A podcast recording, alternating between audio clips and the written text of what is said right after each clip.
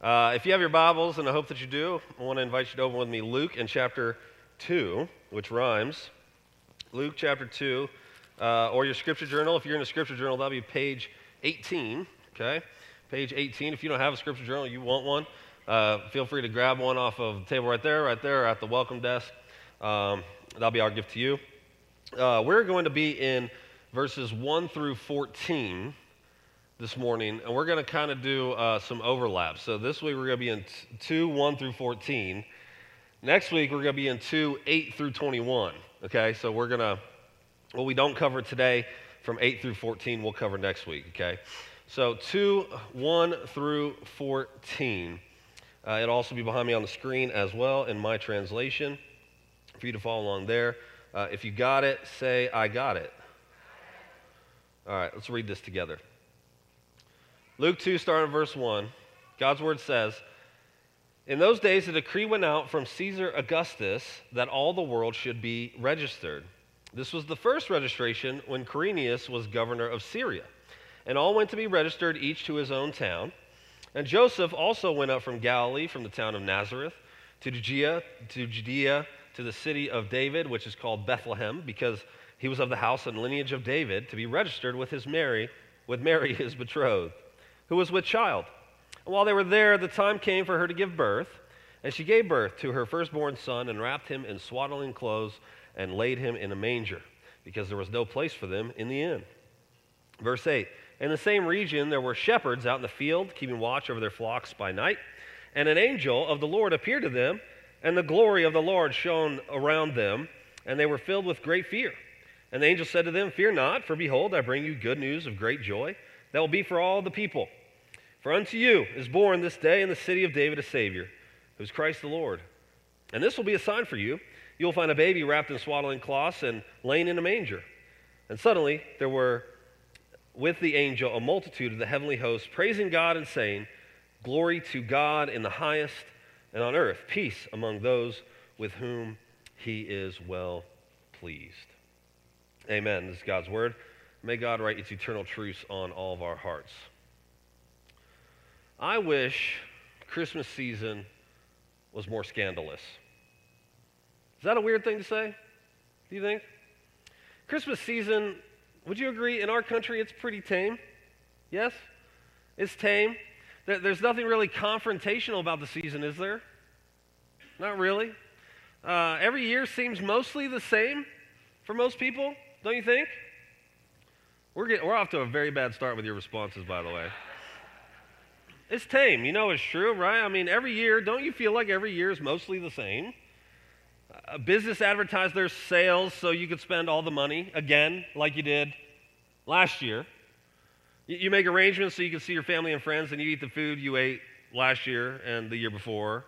You try to fit everything in and get everything done, and you're overwhelmed, kind of like you were last year.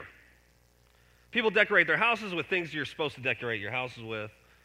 Throw some lights on the outside, perhaps, or go to the lazy route and just put that single light in your yard that shines, you know, bathes your house in different kind of colors, and you're done, right? Or maybe put up a nativity set in your yard or on the mantle. And what about these nativity sets? For one, Mary looks remarkably unexhausted for someone who just gave birth, right? Ladies, come on, right? Joseph seems pretty unaffected. The animals look unbothered at being kept from their feeding trough.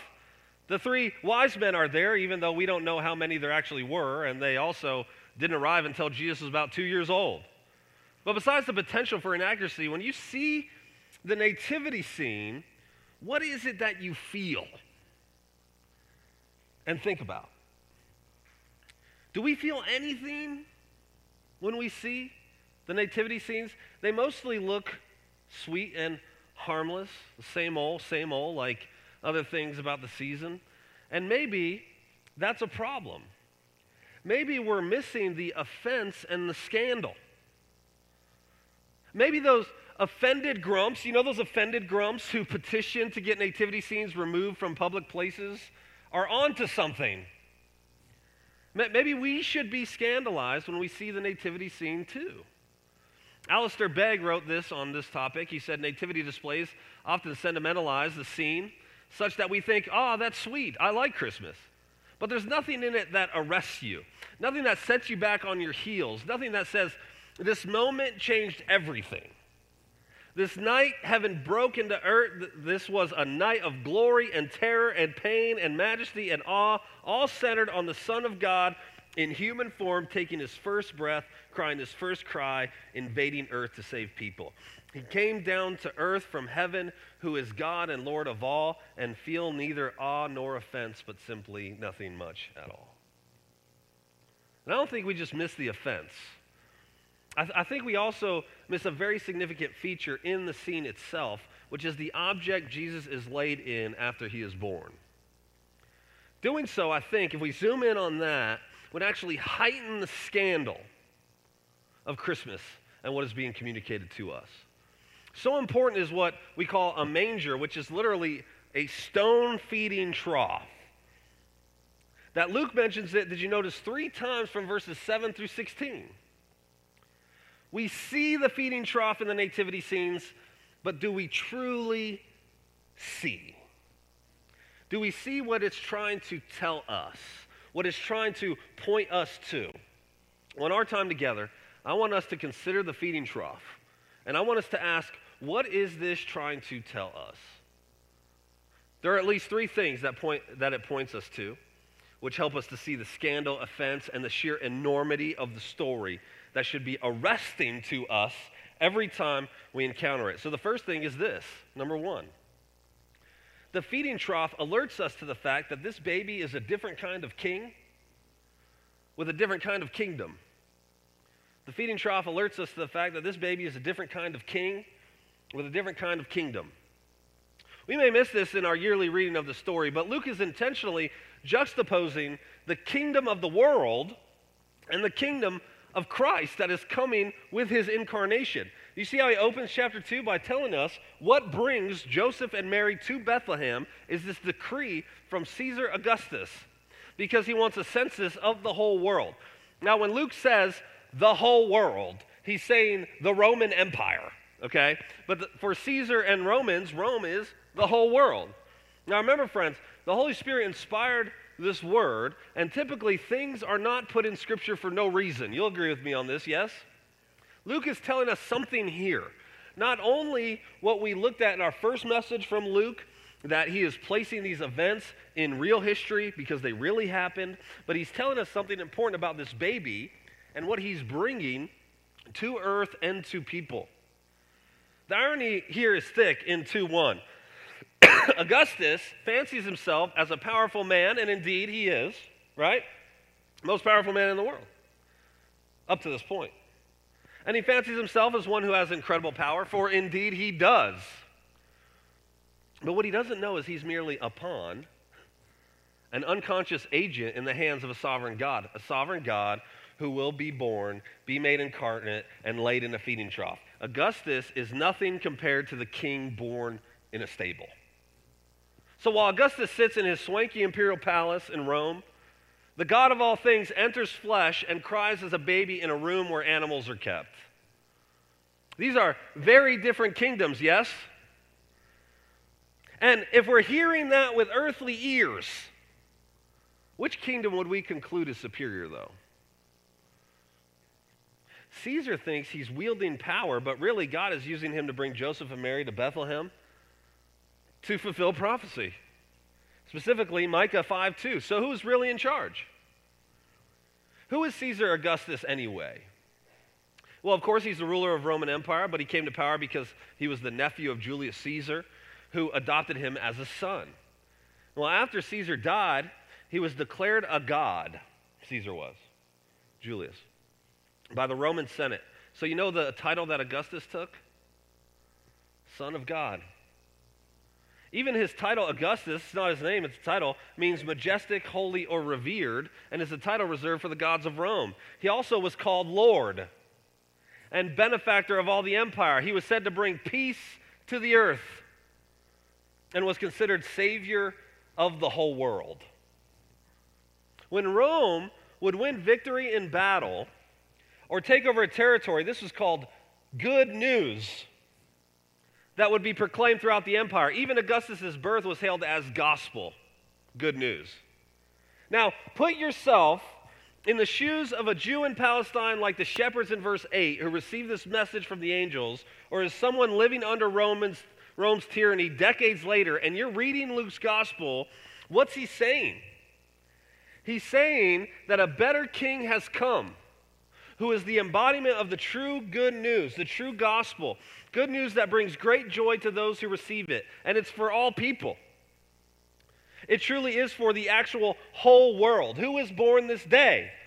A true Savior, the true Lord, who is God's true Christ, the actual Son of God. And He's worthy to receive glory from all people because He brings real and true and lasting good peace. Reading this in this context, you're not thinking, what a cute, heartwarming story. You're thinking, the true eternal king has landed to bring a superior and eternal kingdom. You're thinking God is doing something new in the world. And he isn't doing it through second tier agents or subcontractors. He himself has come and he is greater than any king or ruler. And Jesus brings real and true peace. The angels sing that peace is coming to those with whom God is pleased or people who humbly respond to the gospel of this baby. What does peace look like? You know, in Rome, brought peace, what they called Pax Romana, Roman peace, it was them coming to people and saying, Submit to our rule or we'll take you by force. That was them bringing peace. Is that how Jesus brings peace? You know, many years ago, Sainsbury is a, it's a chain in the supermarket of supermarkets in England. They came out with a popular Christmas ad that depicted the Christmas truce of World War I, which is an actual event. Have you guys heard of the Christmas truce of World War I? It's, it's a very nice, uh, very nice commercial, very nice story. On Christmas Day, in 1914, when the war was raging, the German troops and the Allied troops, they ceased their fighting and they met in no man's land, where they shared food and they sang songs. Uh, they even played soccer together. They stopped trying to kill each other for a day. And they came together to celebrate Christmas. And really, it is a cool and heartwarming story, but here's the thing, okay? That peace only lasted a few days. And the same men that shook hands and played games turned their rifles on each other once again, and the fighting continued, and they killed each other. So there was peace, right? But it didn't last. And the peace that was achieved when the war was over was why? Because one side killed more people, right? Than the other side. Because that's how men bring peace, often through death and destruction. Peace constructed by men is feeble and temporal, but the peace proclaimed by these angels and these shepherds is one given by the only unique God man, and it promises peace between people, true peace. It's to bring people who are different together in unity because this gospel is sufficient binding agent. They don't need anything else in common. And it needed to come from outside the world because those inside the world are incapable of producing true and lasting peace. Yes? We're more advanced than we've ever been. Is there more peace in the world now than ever? No, there's probably less, right? The last century was the most technologically advanced in human history. And what did we do with that technology? We made more efficient weapons to kill each other. That's how kingdoms of the world bring peace.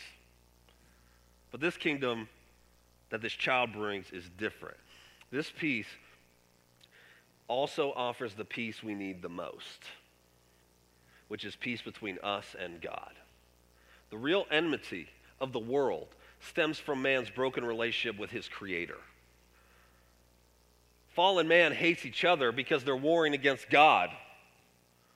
They hate his law, they hate his rule, and so they rage and they do as they please and they act as fall rulers, thinking that they know how to rule better than God. And no matter how hard man tries, he can neither recognize that he's at war with God nor mend the broken relationship once recognized.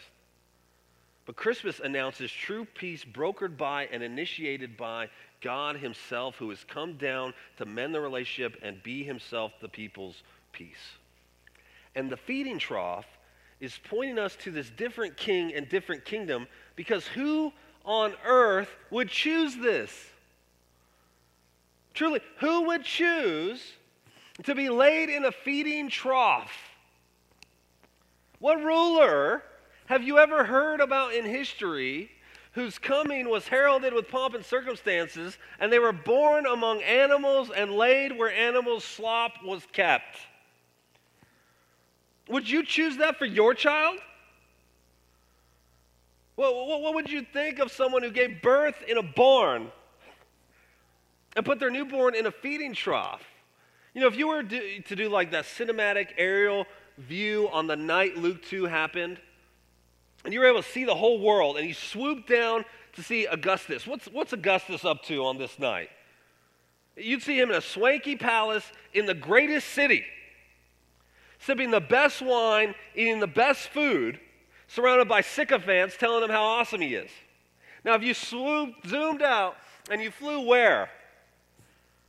A small town in the countryside of Palestine, and the birth of a better rular is in a stable with nary an actual crib. And no one is there except Joseph and Mary. And he's wrapped in rags, and he's placed in a feeding trough. And outside, his arrival is being heralded to who? Shepherds, guys whose only friends were each other and sheep because they were at the bottom of the social rung. And the shepherds are told what? Go to Bethlehem and find a baby wrapped in swaddling clothes laying in the feeding trough. And if they were just told, right, if, if they were just told, find a baby in swaddling clothes, that would tell them nothing. Because guess what? All babies, that'd be like me telling you, go to the NIC, go to the ICU and find baby in a blanket. Right? That would tell you nothing. They're all like that because the ancients thought this was needed to keep the limbs straight. But being told he'd be lying in a feeding trough. There's only one baby like that. You know who he is? The king of the universe. You guys get this? the shock and the scandal. How, how is that? Look at verse 7. How's the actual birth described? She gave birth to her firstborn son. That's it. That's all it says. Simplicity, briefly described in unadorned terms, because the owner of everything that exists arrives without pretense, which is in itself an arresting sentence. And I mean, you would look at all of this in 2021 eyes and all the power dynamics we have and all the political goofballery we have and how everyone is seeking power, and everyone is seeking comfort, and everyone is seeking first place, and everyone wants attention and to be well thought of, and you would want what Augustus had. And you would want the power of Rome. That's human propensity. Is that not our inclination? More comfort, more power? You know, it's true. What are you going to say? Oh, I want less power and less comfort. Of course not. But the better kingdom comes in the humility found in a stone feeding trough in a stable to poor parents in one of the worst towns in Palestine. This king chose this. He chose as his first throne room a stable, and his first throne a feeding trough. And that's good news. And that is why this king and kingdom is better than every other king and kingdom that has ever existed or ever will exist. If Jesus had chosen a life like Augustus, or a life like we would choose for ourselves, or a life like any other ruler ever, then this would not be good news for the lowly, or the outcast, or the marginalized, or the broken, or the weary, or the sinner, or the needy. In other words, it would not be good news for you or me. We are the needy. Are we not? We are the broken. We are the weary. We are people who need saving. We need someone who will come for the least. And his humility to be intentionally to be among the least should drive us to the humility required to receive his salvation. If we don't see our, do you not see? If we don't see ourselves as the needy and as the broken and as the weary, how can we receive this king? And how can we live a life in his upside down kingdom of humility and death to self and awareness of our neediness if we don't see ourselves as broken or needy? Now, Martin Luther, in his Christmas sermon in 1530, said this If Christ had arrived with trumpets and lain in a cradle of gold, his birth would have been a splendid affair. But it would not be a comfort to me. He was rather to lie in the lap of a poor maiden and be thought of little significance in the eyes of the world. Now I can come to him.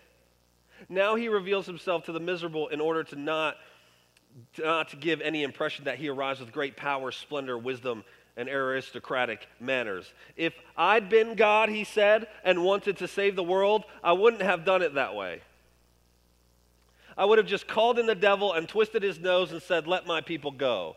But God is amazing. He sends a little baby, as weak as an earthworm, lying in a feed box of a donkey, and that little baby crunches the devil's back and overcomes all the power of hell and sin and death. Aren't you struck by this?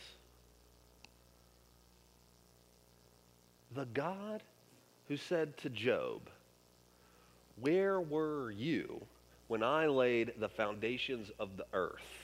Now himself lay wrapped in rags in a feeding trough. Is that not wonder of wonders? Praise God that Christ did not come among the wealthy, important, and powerful. And praise God that his kingdom isn't designed to benefit the important of the world, but is for the broken, humble who admit their need and thus are repaired by God who could sympathize, a God who could sympathize with their weakness since he voluntarily chose the most humble of circumstances to come and get us and suffered everything we would and more. Uh, are you not awestruck by this? Aren't you glad that the only eternal kingdom isn't like the kingdoms of the world?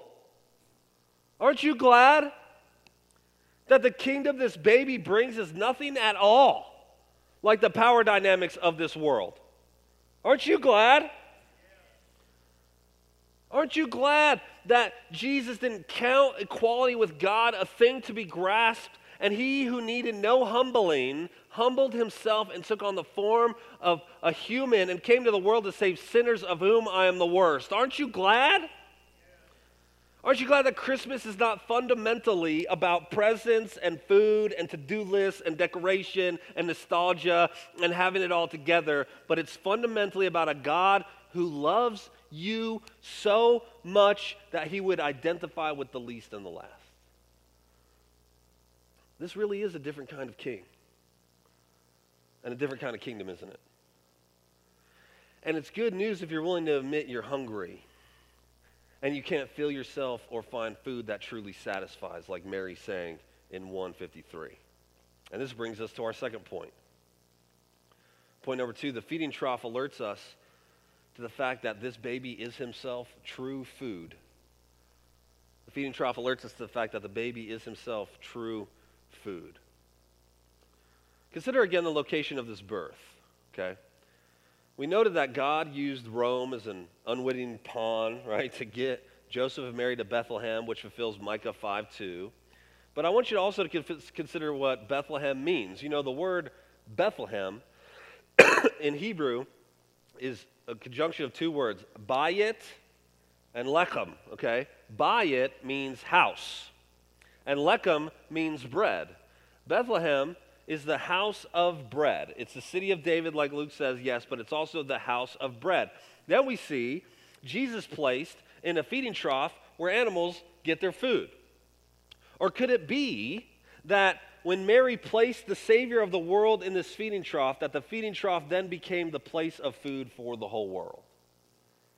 You know, perhaps the feeding trough is also pointing us to the fact that Jesus has come to be true food for starving people. After all, Jesus refers to himself as the true bread of heaven, yes, many times in the Gospels. In John 6 alone, Jesus says that he is the bread of life, and whoever comes to him will not hunger. Then in verse 41, he says he is the bread that came down from heaven. In 51, he says again, he's the living bread come from heaven, and if anyone eats of this bread, he will live forever. And then in John 1, we're told that the word became flesh and dwelt among us. Then in 655, Jesus says that his flesh is true food. In Luke's gospel, did you know this? There are no less than 60 references to food and drink, which comes to about two and a half references per chapter, because Luke is connecting salvation with the great banquet that comes at the end of the age brought about by Jesus. And let's not forget, the language and symbolism of the Lord's Supper is what? Eating the flesh and blood of who? Of Jesus. Why? Because he is the true food that will fill us to the full. Mary says in the Magnificat that salvation that God is bringing through this baby will come through her womb includes God filling the hungry. Do you remember that? Filling those who will admit they need food, beggars who are tired of looking for the satisfaction of this world and the self salvation projects of their lives and want true and lasting food that will fill you while making you want more. Jesus in the feeding trough is showing us that he has come to fill us to the full. He is true bread. And what this is telling us, and what Jesus himself is saying, is that he is the only one who could satisfy you at the deepest level. But you first have to admit you're starving. Those who already think they are full because of who they are or what they've accomplished or what their name is or what their reputation is or what they own, they will remain hungry. They will remain hungry thinking they are full because they're hopped up on counterfeit food. That is, that, that is to lack the humility of this king and his kingdom, and such a prideful heart will not be receptive to the things of God, will it? How can it be? It thinks it's better than the God of the universe who humbled himself in the ways we've seen here. But for those who see and humbly admit, I am hungry and I cannot find or merit food, those are the ones this baby in the feeding trough will fill. But there's so much in this world, right, that is promising to fill you. Isn't that true? To bring you satisfaction? And we think those things will do the trick, and yet we're never fulfilled. You know, in a few weeks, I'm going to have to go back to Louisville for my final doctoral seminar. And one of my least favorite things, which is odd, about being there is trying to decide what to eat every night. Louisville is a relatively large city, so there's, you know, a lot of options. Slightly more than Cordele, can you imagine? Uh, it's almost like too many, you know what I mean? Is that weird? That, that's both a good and bad thing, right? It's good to have options, but it's hard to choose. Now, there's a bunch of fast food joints, of course, and, and this would be the easiest and cheapest option. But it's also bad for me, yes, and unsatisfying. I could go to the market and get something to take back to where I'm staying, and I could cook. This costs a little more, and it's more time consuming, but it will leave me healthier and more satisfied. In our world, there are myriads and myriads of things that promise a cheap and quick fulfillment. Yes? Alcohol, sex, drugs, validation, hobbies, success, money, relationship, work, houses, cars, vacations, possessions, and on and on and on we go. And they say to you, I am what can finally give you the meaning and purpose and value that you seek deep down inside. And they dazzle our fickle eyes and we chase them. And at last we find what we always find that they promise what they cannot pay. That they are fast food, that they are cheap and easy, but they can't fulfill us. But then we typically, this is the madness of sin and depravity. We don't typically, we don't typically conclude with, this means I need something from outside the world to fill me. We just say, well, maybe if I just had more, of what doesn't satisfy, that will do the trick. Or we look at Jesus' offer for what it really means that it will cost more, that it will take time and devotion to follow him as he gives us true food, and we say, it's too much. I could have both. I could give marginal assent to Jesus, casual following, and chase those other things. Christmas says to this, not so fast. Christmas says, Behold the humble king in the feeding trough. Behold God made flesh to reconcile you to him. This king will fill you to the full as the true food for your soul. He will save you from sin and death, and he'll even save you from the self salvation projects. And such a king deserves your full devotion. Christmas shows us an unfathomable story of how God, God, you think about that for a minute? God became man to get to you. Does that blow you away? Some of y'all look like you're going to nap. Does that blow you away? God became man to get you. And he intends to bring you peace with himself peace on earth, mercy mild, God and sinner reconciled. And He intends to bring you peace with people. And He intends to be your Savior and your champion. And you don't deserve any of it.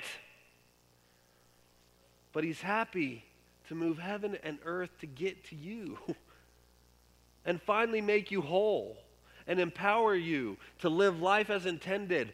That kind of gospel should evoke in us more than casual following and marginal cultural Christianity.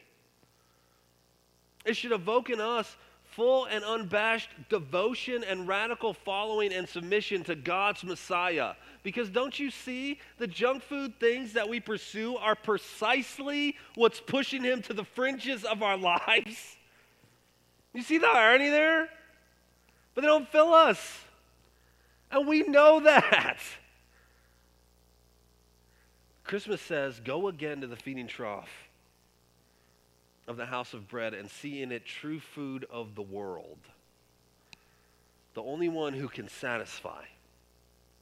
The true manna in the wilderness. The true bread of heaven that will sustain your life now and into eternity. He is worth everything you have. Isn't he?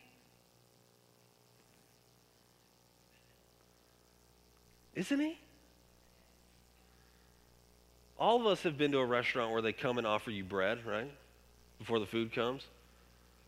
The offer's there, but some say, I don't know who does this, but some people allegedly say, no, thank you, right? I don't want bread right now. I want something else. Christmas is offering us the bread of heaven, but far too many people say to this offer of fulfillment, no, thank you. I want something else. But something else will never satisfy, don't you see? Friend, can I ask you, have you been saying no thank you to the bread of heaven your whole life? Or maybe at one time you said yes, but you've gotten to a place where junk has put the King of Kings to the margins of your life. In either case, see him again and receive his offer in humility. Admit you're hungry and he'll fill you now and forever. You know, there's a Christmas song that doesn't get much attention. It's called Let All Mortal Flesh Keep Silence. You guys know that song? Does any of you know that song? It was written in the third century. Okay? the second line says this King of kings, yet born of Mary, as of old on earth he stood, Lord of lords in human vesture, in the body and the blood. He will give to all the faithful his own self for heavenly food. The feeding trough tells us heavenly food has come and is being offered to the hungry. And who are the hungry? Raise your hand if you're the hungry. Every person. But we have to admit that to receive the bread of heaven. And he will satisfy fully and simultaneously cause us to want more of him. And he will satisfy those longings too every single time. But third and last, the feeding trough alerts us to the fact that this baby will live a life of rejection that ends as it began. The feeding trough alerts us to the fact that this baby will live a life of rejection that ends as it began. Now, although there's no appearance of an evil innkeeper denying Joseph and Mary a place to stay, right? Nor a town wide vast conspiracy to keep Mary out of the local inns. We do see in this text the Savior of the world not having a place to stay, right? Even as he is brought forth in the world. And why is that? It says at the end of verse 7, right? What's the reason? There's no place, right? no place to stay. But this does foreshadow for us a hallmark of Jesus' ministry and atoning death, which is rejection. There may be no malicious intent at the end of verse 7, but the fact remains that Jesus' earthly parents were turned away. And thus, so was Jesus. And even if the bare facts tell us that there was simply no room, this tells us something of what Israel has been look like for a long time, which is they have no room for God's will for them. And it tells us that what Jesus' earthly life will be like and what he came for. this again is good news. Him having no room to stay. Like the Magnificat so eloquently put it, Jesus has come for those whose society has no room or time for. He is the champion of the despised and rejected. And that can clearly be seen by the fact that he himself was despised and rejected. If he had been heralded and accepted with great fanfare like a wealthy earthly king would be, how would that be good news for the hurting, or the broken, or the marginalized, or the rejected, or wounded, or lonely and hated? It simply wouldn't be good news. Thomas Merton said this Into this world, this demented inn in which there is absolutely no room for him at all, Christ has come uninvited, but because he cannot be at home in it, because he is out of place in it, and yet he must be in it, he, his place is with those others for whom there is no room. Christ's place, what Merton said, is that with those who do not belong, who are rejected, by power because they are regarded as weak, those who are discredited, who are denied the status of persons, tortured and exterminated with those for whom there is no room. Christ is present in this world. Russ Ramsey adds this The Lord Jesus was poor for us, marginalized for us, excluded for us, frozen out of polite society for us, and by his obedience, costly life, and his obedient sin bearing death, we are made unimaginably rich. Perhaps Luke is trying to point us to the fact that Jesus will live a life, and you know this, where he won't be welcomed even in his hometown, which is an awful city, by the way. Right? You remember when people were like, Where's this dude from? And they're like, He's from Nazareth. And they're like, Can anything good, right, come from Nazareth? And Jesus wasn't even welcome there. And we'll see as we go through Luke this over and over again. You jump to chapter 4, and Jesus' public ministry, the very first thing he does after the temptation in the wilderness is go into a synagogue in Nazareth, and he opens Isaiah 61, which you know what it says? That God is anointed one who will preach the good news to the poor and release for the captive and sight for the blind and freedom for the oppressed, all the margins of society. And he says, Today this scripture has been fulfilled in your hearing. You know how they receive that? Not good, right? They freak out and they reject him. In chapter 6, the religious leaders, in chapter 6, the religious leaders are already plotting on how to take him out. In chapter 8, he's asked to leave Gerasenes. In chapter 9, says that the, the, Son of Man must suffer many things and be rejected and killed. In chapter 10, he says that those who reject him reject the Father. In chapter 17, he says he must be rejected. In chapter 20, he says it again that he will be rejected. In chapter 23, the crowd shouts what? Kill him. Jesus' life is full of rejection and on purpose because he wins by losing. His rejection will culminate in his substitutionary death, where he will die in the place of the very people who kill him and reject him. This fits in perfectly with an unexpected birth, doesn't it? Because everything about Jesus is surprising. Because he's not ruling over some kingdom that's just like what we would have guessed. His kingdom is different because this kingdom is not of this world and it's open to all, is it not?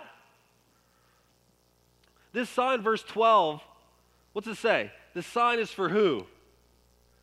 For you. Just put your name in there. Just put your name in there.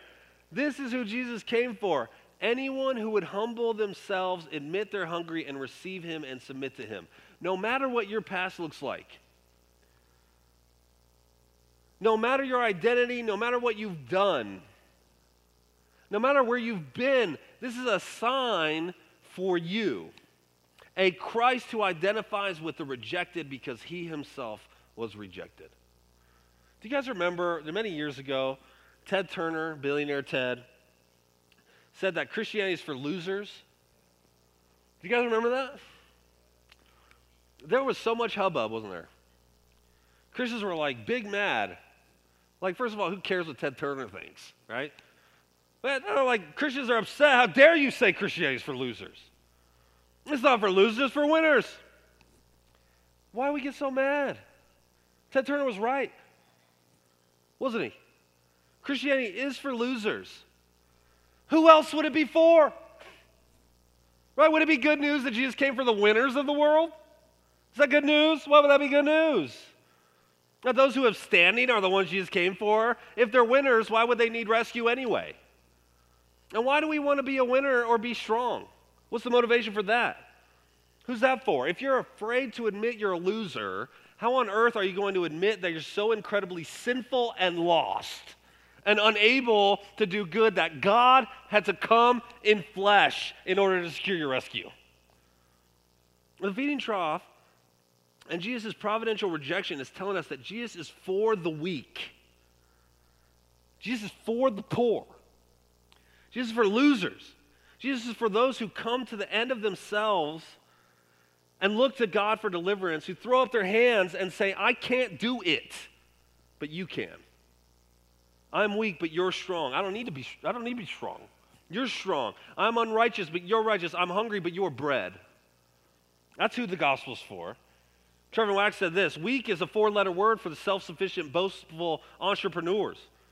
But Christians see that the world's understanding of strength is backwards, that true strength is made most visible in intentional weakness. This intentional weakness and rejection by Jesus not only foreshadows his coming life of rejection, but it foreshadows how his life will end, doesn't it? I want you to check this out. I thought this was the coolest when I saw it. Consider again the detail of the feeding trough and the swaddling cloths. Luke decided through the Holy Spirit to include these details, right? Like he could have left out the, the, the, the, manger. He could have left out the swaddling cloths, right? Altogether. But he intentionally included them. Luke does what he's been doing up to this point. We saw this last week too. He's pointing forward and also bookending his gospel with important details and events. Here he tells us that Jesus is born and his body is wrapped in strips of linen and laid in a stone feeding trough. Do you know what Luke, Luke says in, in 2353 after Jesus' crucifixion? He says that they took Jesus' body and they wrapped him. And they wrapped him in strips of linen and they laid him in a stone tomb. From wrapped in swaddling cloths to wrapped in burial cloths, from laid like the bread of the world in a stone feeding trough that was borrowed to laid in a stone fe- grave like the flesh given for man. How he came to earth points us to how he would die. His humility to enter flesh and enter it in such a manner as this points us to his intentional humiliation to stand in your place and be executed by powers that he rules over.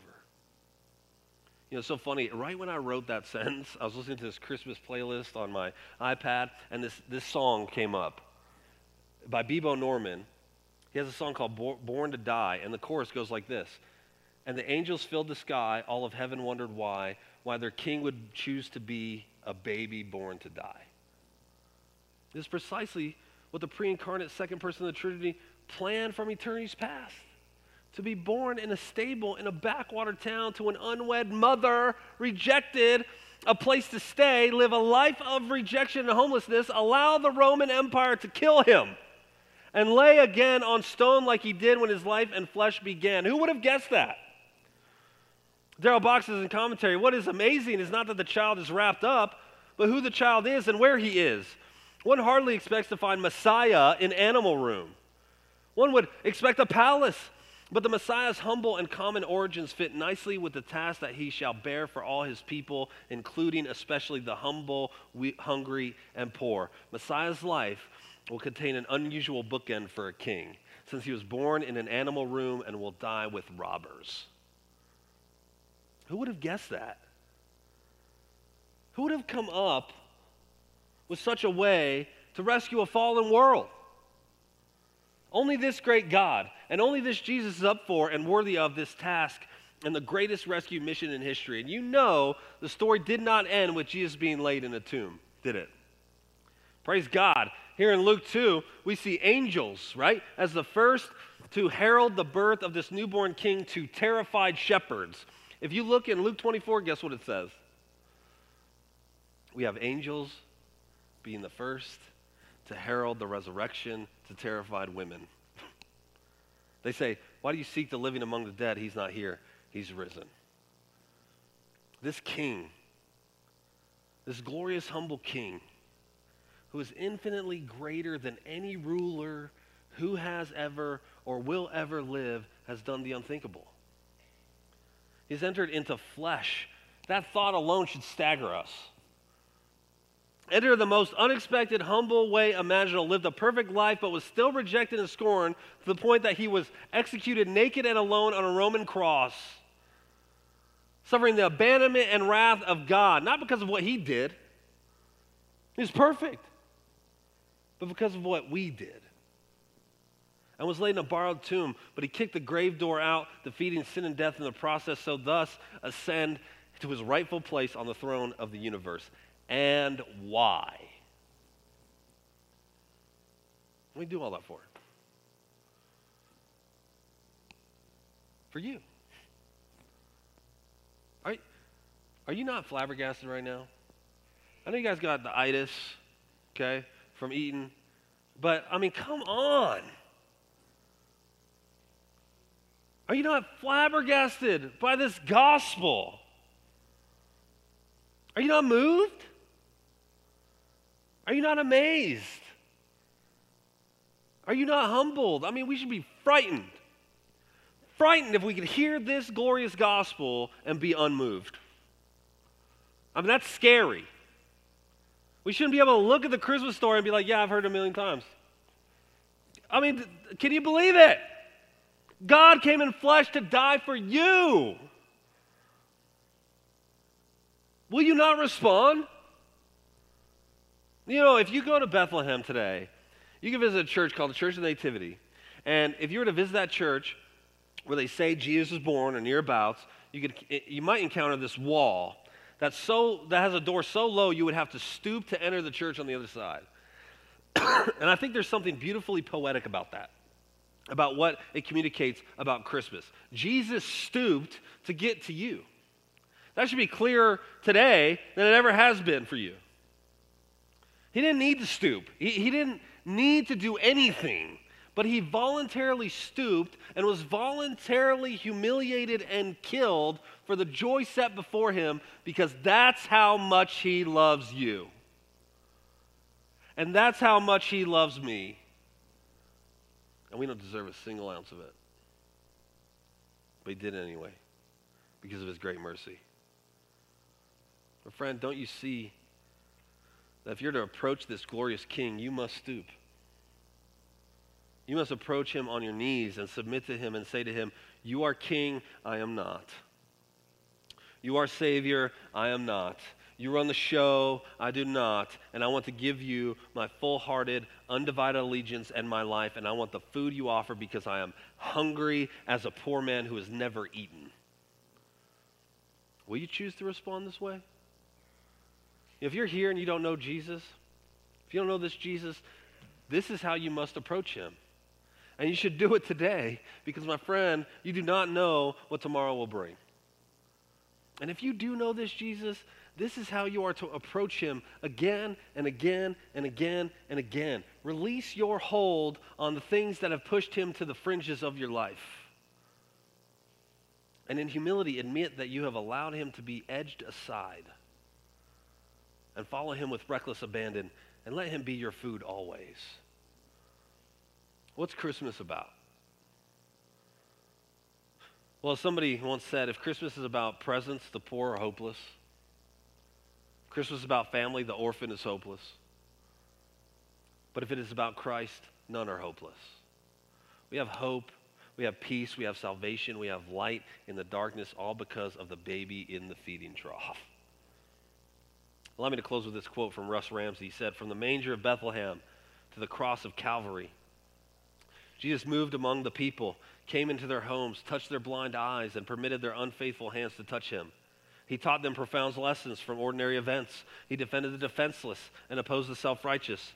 He ate at their tables, laughed with their children, and wept over their grief.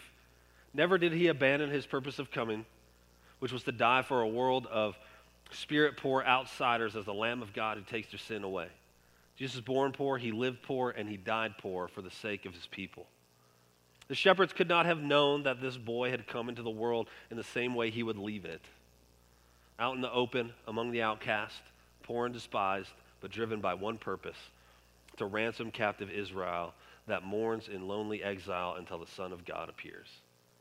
This is good news of great joy. That's for you. For to us has been born the greatest king imaginable, who is Christ the true Lord and the true Savior, and he deserves all of the glory in the highest heaven. Embrace him and his upside down kingdom, and you will never hunger